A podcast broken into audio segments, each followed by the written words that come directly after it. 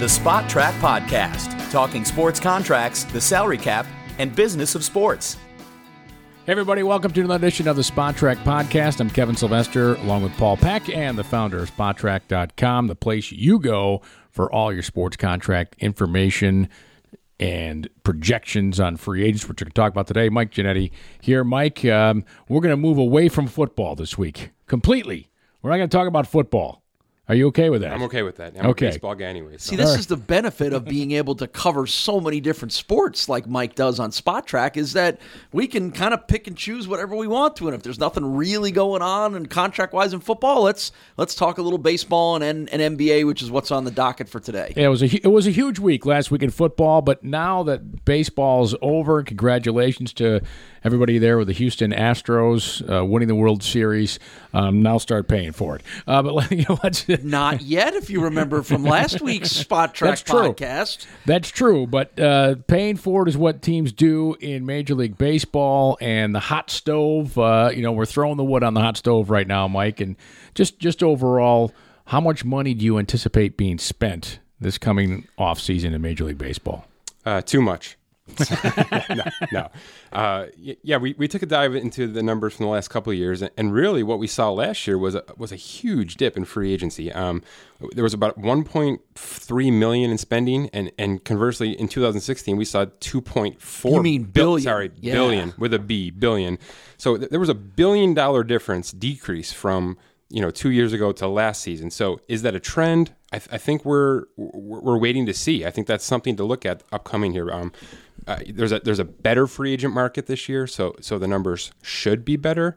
But I think overall, we may be starting to see a decline in teams making big impact signings this this time of year. There will always be teams that will do that, and they're generally the big money, big market teams. But but are you saying that, particularly with the Houston Astros as an example, there may be a little more trend away from that and a, and towards the growing of a farm system and developing young prospects and adding more of them, so you don't have to go out and get caught in the buyer spree? So, so if you look at the past five seasons, right, especially in the American League, we've got the Kansas City Royals, the Cleveland Indians, the Houston Astros, right? Small markets, middle markets. Let's not say small, middle markets, but homegrown players for the most part. You know, player not major contracts, at least maybe one or two decent sized contracts, but no elite superstar contracts on those rosters. World Series berths, right?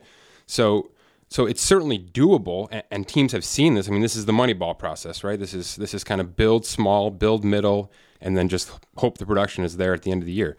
Um, the, the other angle here, you know, and it's kind of what we focused on last week with the, with football is are, are trades becoming a better approach for teams? Uh, Is it is it a better process for teams either now or in the middle, you know, the trade deadline come July? Is that is that a better way for teams to circumvent money a little bit and get players at, at a time when they really need it. You know, you know, you you can say you need a player for 162 games, but that's a heck of a long season for a lot of these guys. And, and you know, we're seeing that even in the, in the NBA, guys take days off and maybe you know kind of limp into the season in terms of getting their approach ready.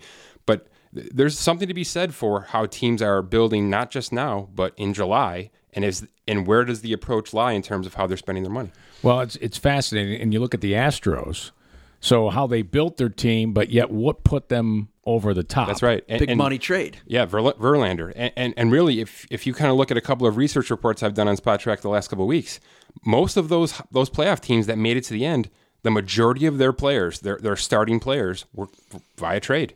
So you know, you know, there's a couple of free agent signings, and really, that's I think that's how it's going to happen this year too. Each each of these teams that feel like they have a chance, and that's not everybody. Hmm. you know, they'll go after these big guys. You know, the, the Yu Darvishes, the Jake Arrietas, the the JD Martinezes.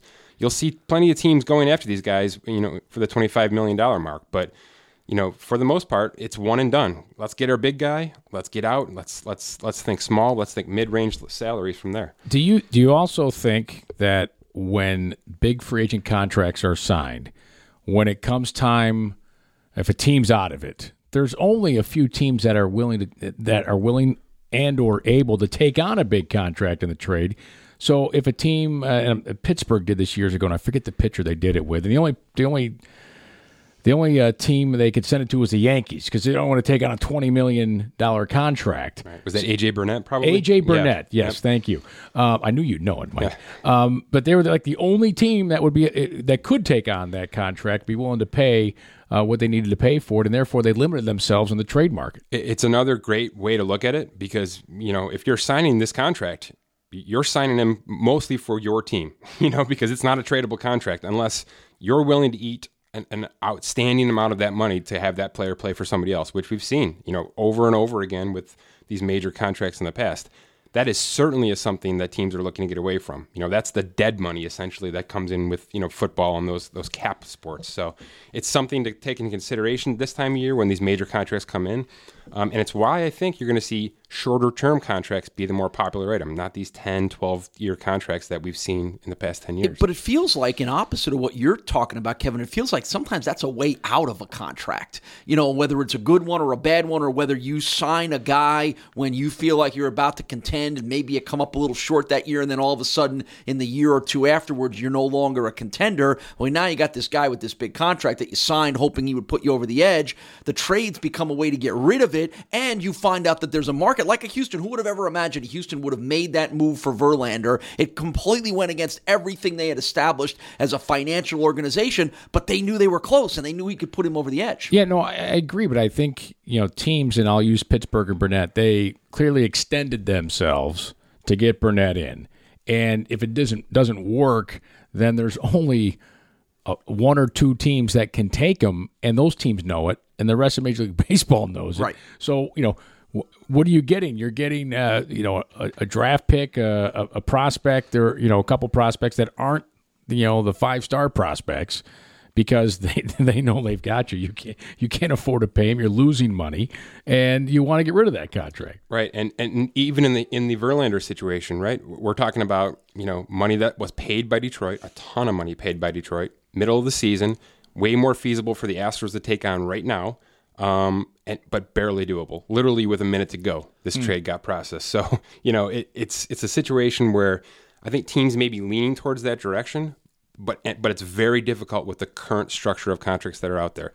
Um, you know, a guy like like JD Martinez, who you know, maybe not everybody thinks of him as a superstar, but certainly his production over the past two years makes him a superstar, and he's certainly the best available batter, you know, in the free agent market right now.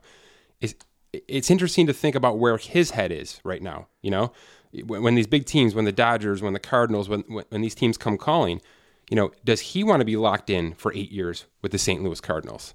Or, or is he would he rather you know max out with two years than have the choice to be able to go where he wants to go and again again so you know it's it's an economy of do the teams want to lock themselves in because a they don't want to pay that long term contract b it becomes an untradeable contract but also i think from the player perspective they're looking at it the exact same way you know i, I don't want to be locked into one franchise for for x number of years and we're seeing that across many of the sports really If you were with us last week, that that is now being officially referred to as the Kirk Cousins approach. you got it Right. one, one and done pay me pay me all the money you can pay me and then let me go A couple uh, more things uh, with baseball as free agency uh, and contracts.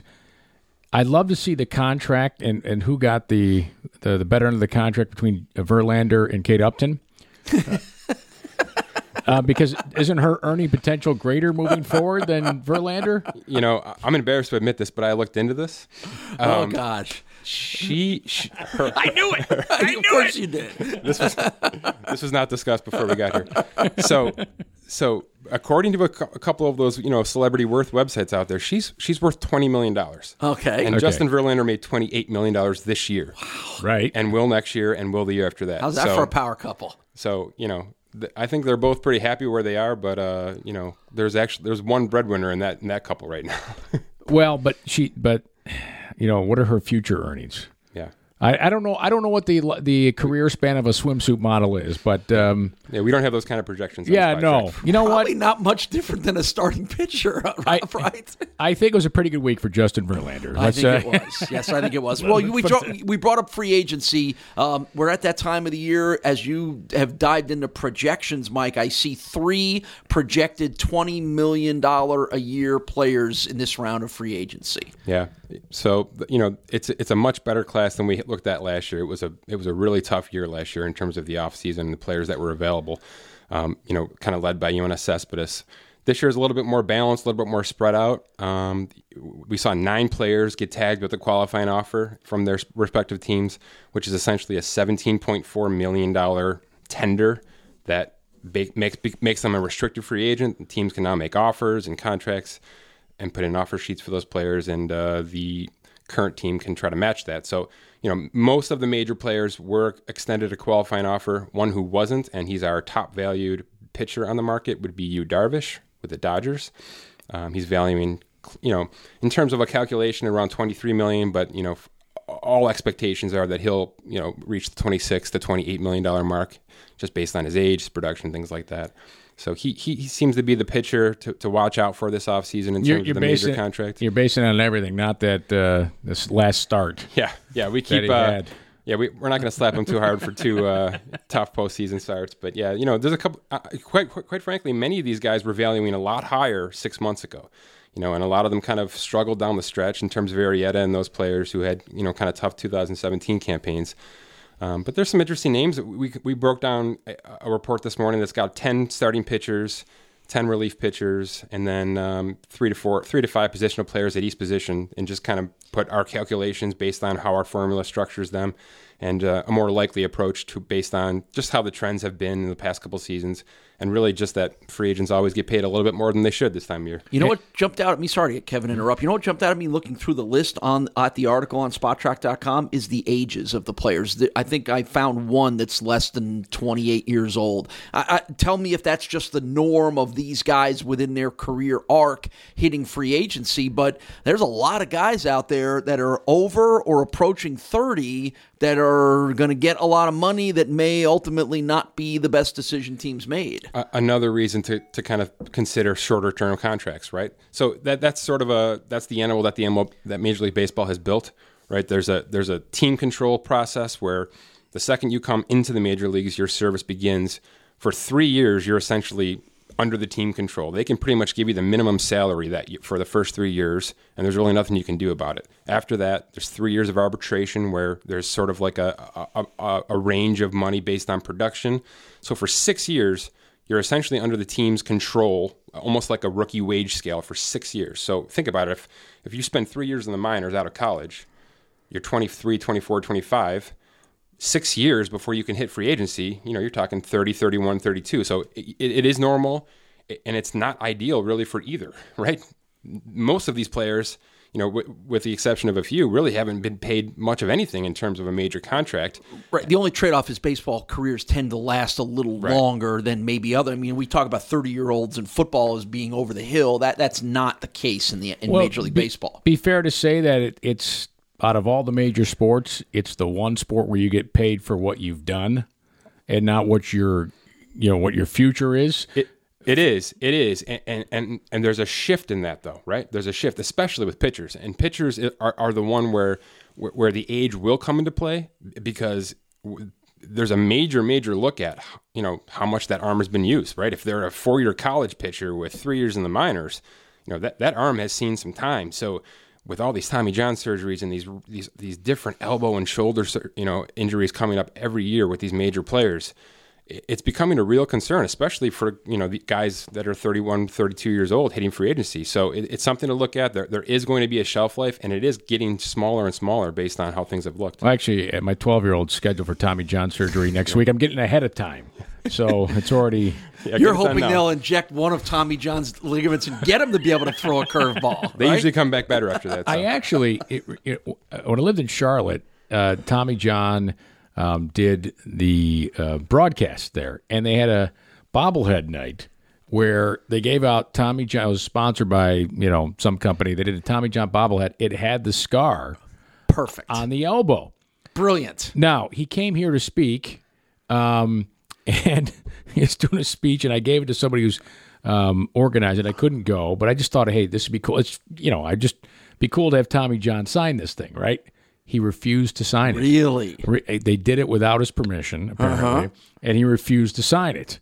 So, but it was just a cool looking because the, the arm was bobbling just like the head. That's awesome. And it had the scar on the elbow. And by the way, because we know we likely have some younger listeners to this podcast, I do feel the need to explain that Tom, to explain that Tommy John was actually a great pitcher who was the first guy to ever have the elbow ligament relocation surgery done, which is why it's referred to. And now it's become like Kleenex. You just hear he's having Tommy John surgery, and I bet you a lot of the younger baseball fans don't know what you're talking about. It's named after Yeah. Tommy, who was an outstanding left-handed starting pitcher in the 70s and 80s. It's just like another common surgery fellas have. Bill vasectomy was the guy they.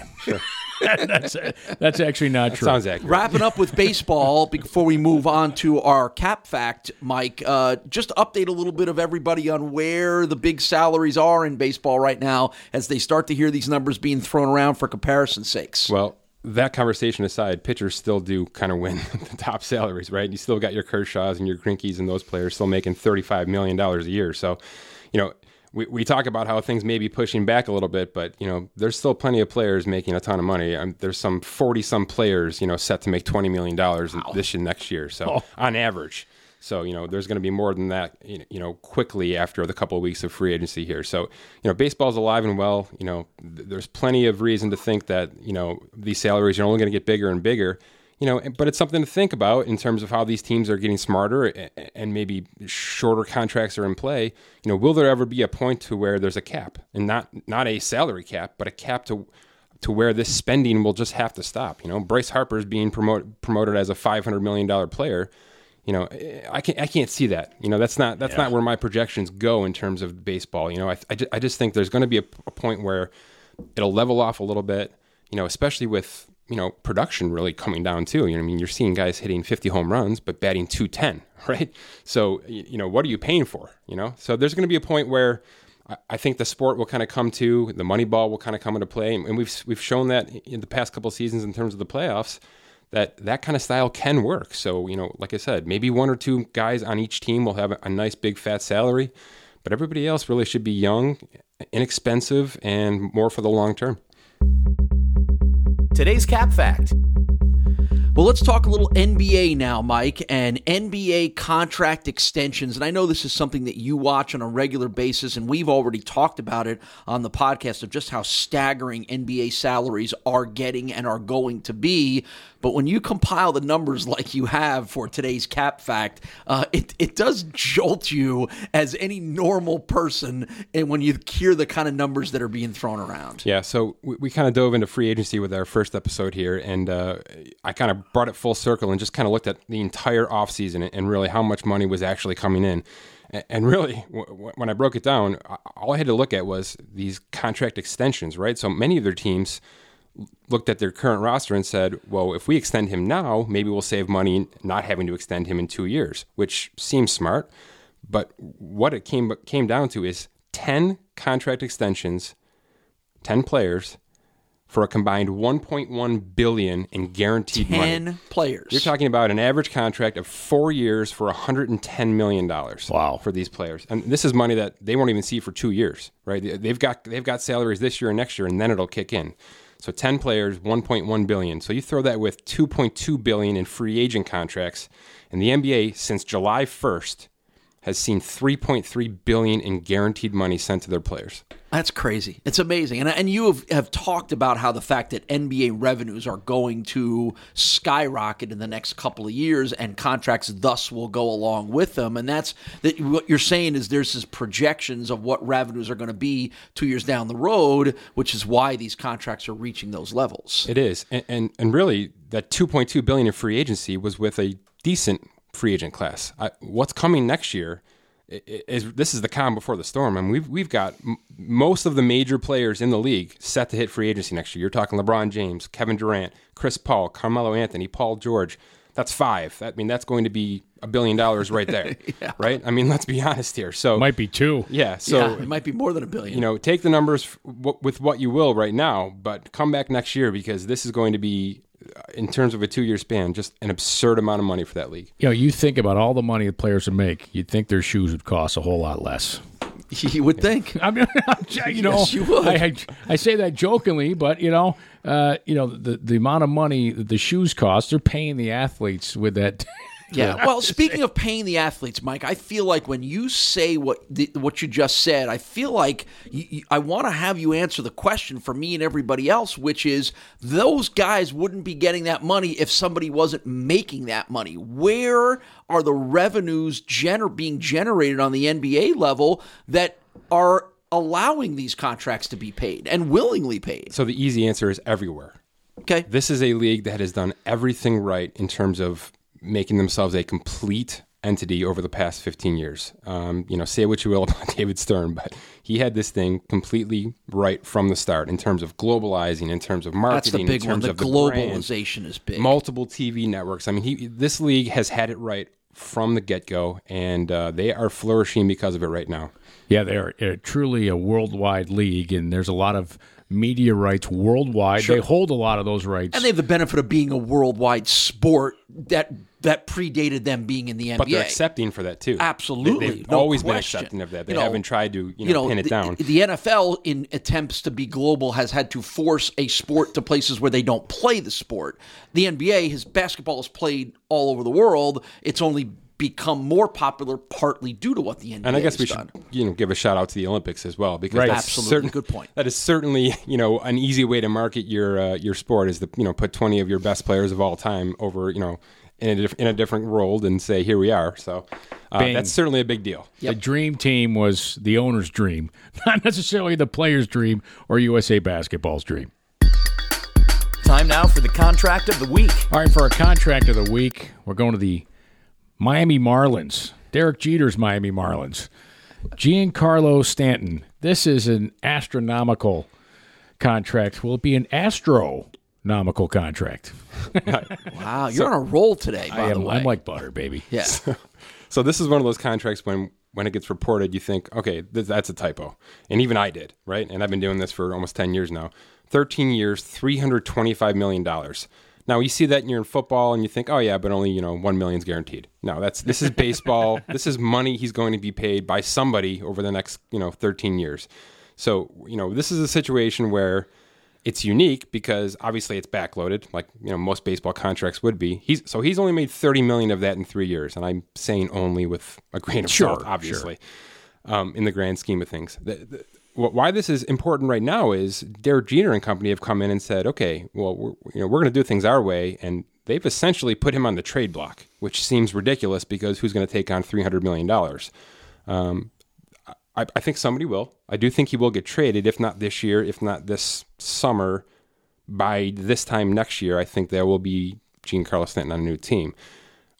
What's interesting after that is, and what's becoming more popular with these massive contracts is, there's a player option after 2020 for Giancarlo Stanton, which you know a lot of a lot of players have been exercising in past couple of years to get themselves back to free agency to kind of start over.